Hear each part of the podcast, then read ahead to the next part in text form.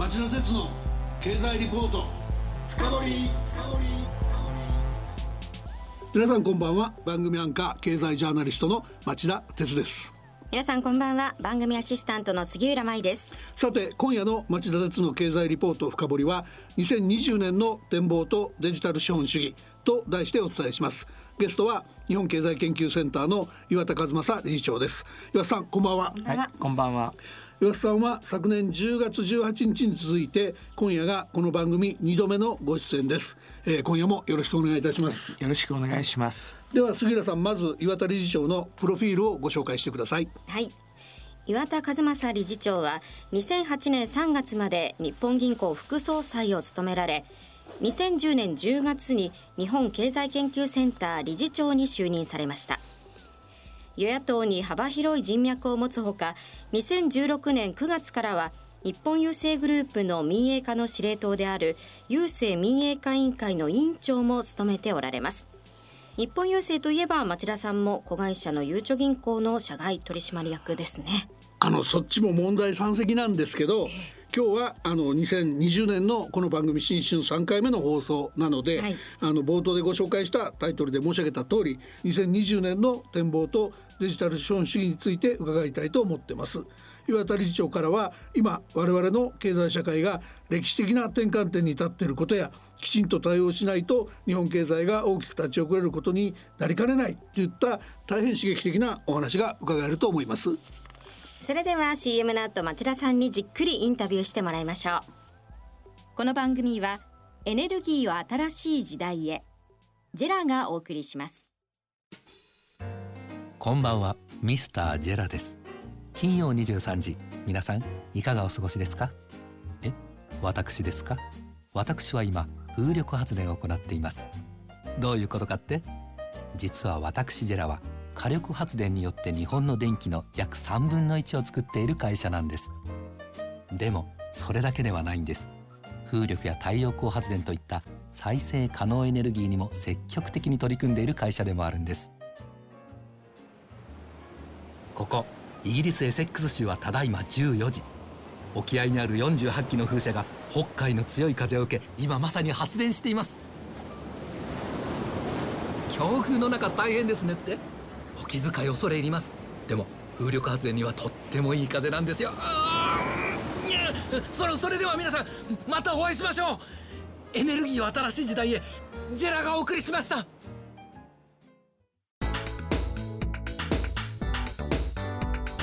町田鉄の経済リポート深掘り。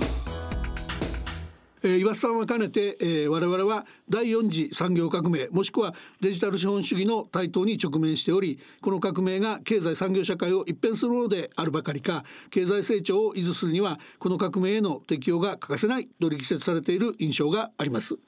第4次産業革命っていうのは蒸気機関が発明された第1次産業革命。石油と電力が経済構造を変えた第2次産業革命。情報革命が始まった第3次産業革命に次ぐもので、えービッグデータがあふれて AI 人工知能やロボットが本格的に活用される変革の時代だと思いますそこで今夜まず伺いたいのはこの第4次産業革命の渦中にある我々が一番認識しなければならないことは何かあるとすればそれは何でしょうか？っていうことなんですがお願いしてよろしいでしょうか？はい、そうですね。あの今町田さんがご指摘いただいたように、私は2020年今年が第4次産業革命のデジタルトランスフォーメーション元年。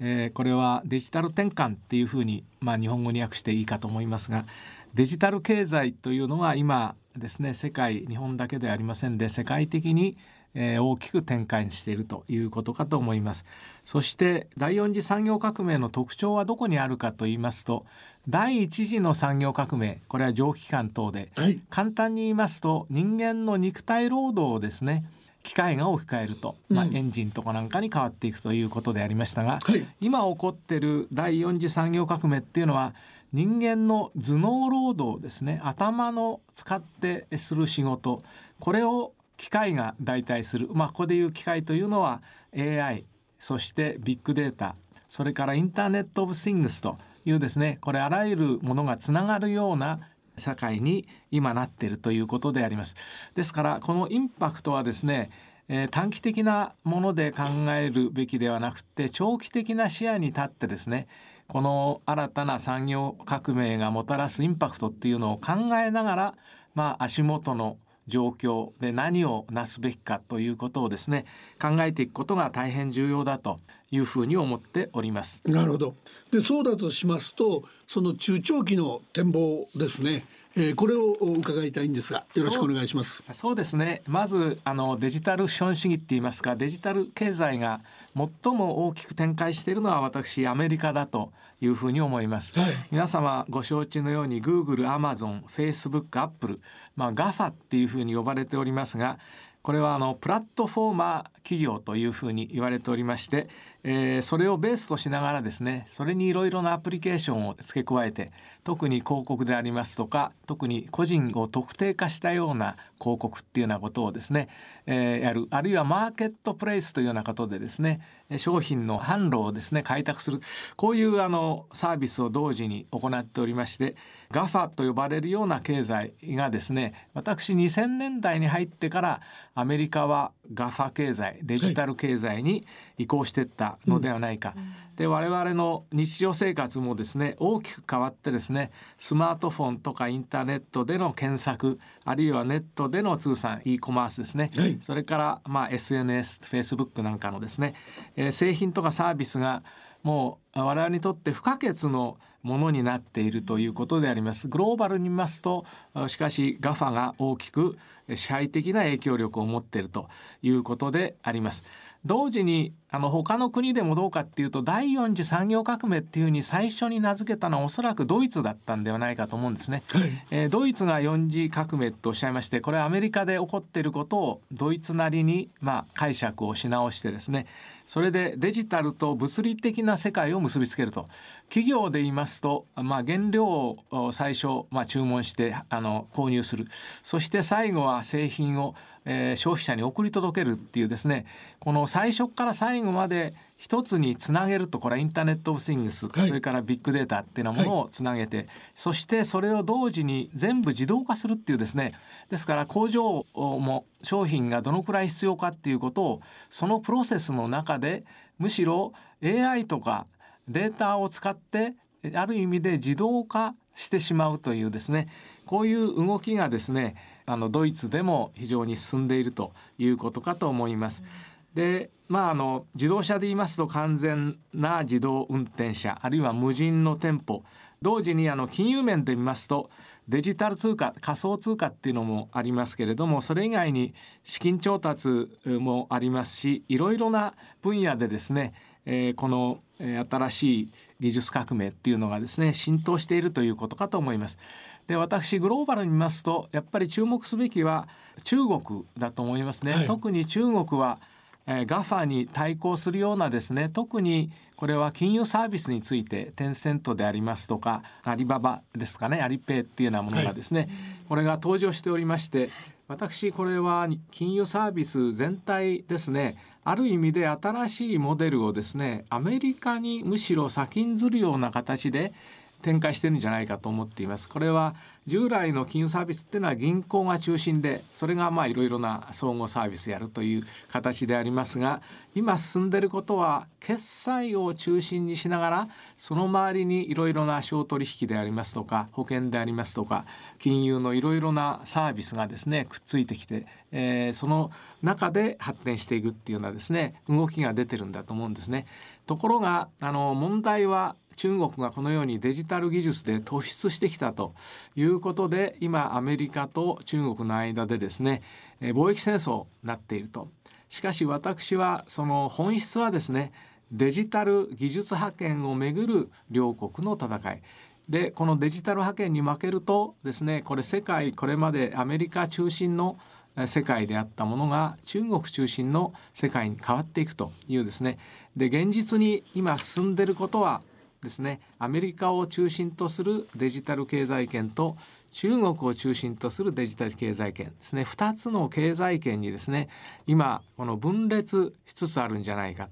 えー、というのが長期的に考えてもですねそうした方向になってるんではないかというふうに思います。それはそのまあ、米中中心に進んでいるということですが、はい、日本も無縁でいられるんでしょうか？えそれはもうすでにデジタル覇権一つとってもですねこれアメリカは防衛産業のサプライチェーンが非常に脆弱になっているという分析を実は国防総省がですね去年の夏行いましてホワイトハウスのペーパーが出てるんですけどこれを見ますとえー、要するにサプライチェーンなのでですね中国の企業に、えー、サプライチェーン相当食い込まれていてですねアメリカの軍事技術の秘密であるとかそういうものまでが流れてるとこの脆弱性を改めなきゃいけない。でそのためにはですねサプライチェーンということですのでアメリカ企業中国企業っていうだけじゃなくてですねサプライチェーンにつながっている全ての国、はい、ですから、まあ、特に、えー、IT 関係で言いますと日本ですとか韓国台湾こういうものが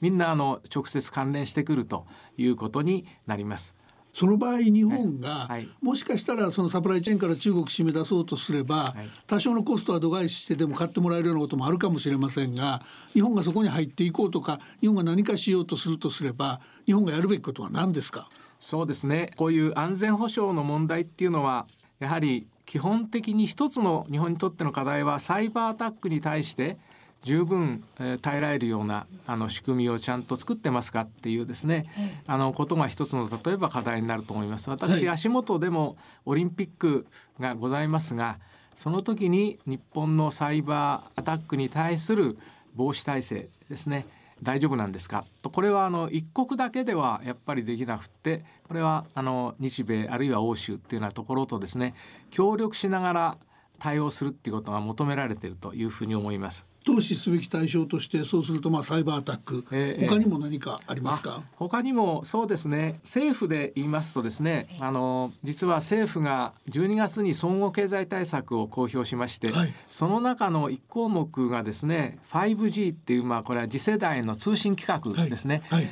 えー、これをまああの育てるということなんですがあのそこに中国製品が入ってくるようだとですねセキュリティ上問題があるというふうに言われておりましてアメリカはあのそのように議論していてですね 5G の基地局であるとか設備とかですねそういうものを中国の特にファーウェイがこの 5G のマーケットについては3割以上のですねマーケット取ってるんですね。そして ZT っていうのがもう一つありますけれども、はい、これも IT の先端企業ですね。こちらは国有企業ですね。これも15%ぐらいあってもう半分ぐらいをですね実は中国が先端的な部分についてマーケットを取ってしまっているんですね。で日本は遅ればせながら今回、えー、総合対策の中で、えー、5G を、まあ、もっと促進するということであの税額控除15%っていうのがありまして、はいはい、あの聞くところによりますと安倍総理があの9%でどうかっていう案が上がってきたんだけど15%にしろとつまり、えー、もっとね大胆に進めないと日本は先端技術から取り起こされてしまう。そして同時にですね日本の政策としてはやはりアメリカと協力してですね中国の製品は使わない。でそういう新しい技術をまあ発展させていくということが求められているというふうに思います。あの産業界の方でもあの 3G、4G、まあ、だんだんだんだん地位を落としてきてて、ええ、5G ボロボロになっちゃってて、はい、で 6G からやるぞなんていうことをその NTT なんかもやってるようですけど戦っていけますかね？えー、まああのこの分野については先ほど申しましたけどデジタル技術派遣っていうのはですねこれまでアメリカ圧倒的だったんですが最近の動向を見ますと部分的には中国の方がむしろ優位性を持つ分野が増えていてですね、うん、例えば一つの例が 5G なんですけどその他でも例えばドローンっていうようなものですね、ね、これもこれは軍民両用でもちろんあの普通の商売で使えるわけですけど軍事用にも使えるというですねこういう側面もありましてそういうところで実は中国の方がむしろ相対的な優位性を持ち始めた。こういうことに対してアメリカは非常に警戒していると。ですから欧州の国に対してもですねアメリカは何言ってるかっていうとあんた方ファーウェイのね基地局 5G 使う予定ですでにもう使ってる部分もあるけどそれはその中国の監視カメラを自分の寝室に持ち込むようなものだ。そのぐらい危険なことをやってもいいのかと言ってですね説得してるんですがしかし欧州はですね必ずしもアメリカの言うことをそのまま受けておられませんでキーとなる部分コアの部分はやっぱりそれは避けるけれどもそうでない周辺部分についてはいいんじゃないですかっていうようなですねあのそういう対応を取っております。まあ、目先のコストにこだわってる感じもするんですけどね、そこは。まああの相当安いのでですね、安くて品質がいい。これはあの優れているんですね。あの中国型の開発独占が結果的に勝利するという、はい、我々からすると信じがたいことが起きるんですかね。えー、そこは何とも言いませんけども、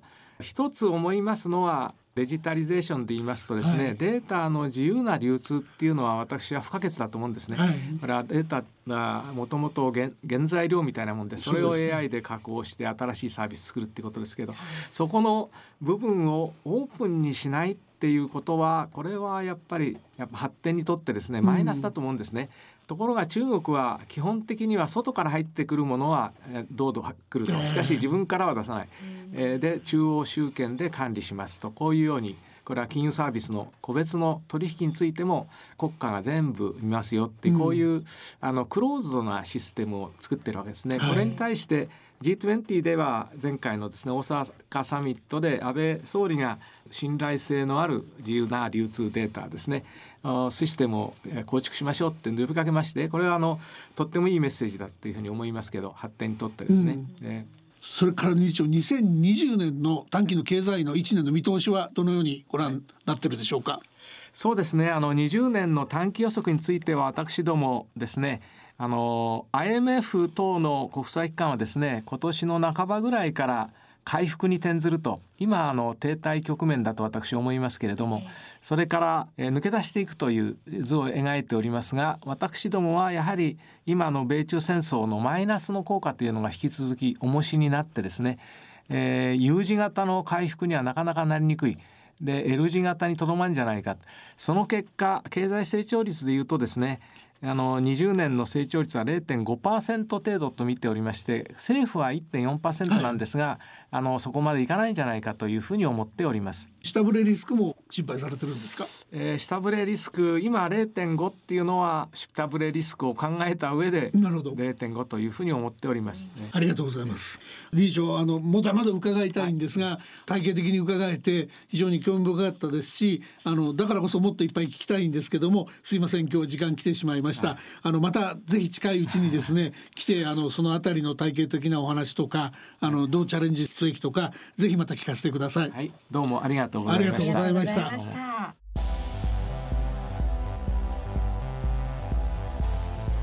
杉浦さんどうですか？岩手理事長の話印象深かったと思うんですが。そうですね。あのやはり米中のデジタル覇権のお話ですけれども今何が起きているのかそして中国がどう動いていくのかとても興味深かったですがその中での日本の立ち位置がやっぱりこれから重要になってきますよね。そうだね。またぜひ早いうちに聞かせてほしいよね、はい、お聞きしたいですね。リスナーの皆さんはどうお感じになったでしょうか？えー、来週は日本経済研究センターの利根立久夫研究士官にご登場いただき中東を中心にきな臭さを増す安全保障の問題を考えてみたいと思っています。えー、タイトルは、えー、経済に待ったをかける安全保障というタイトルになると思います。骨太のお話を期待しましょ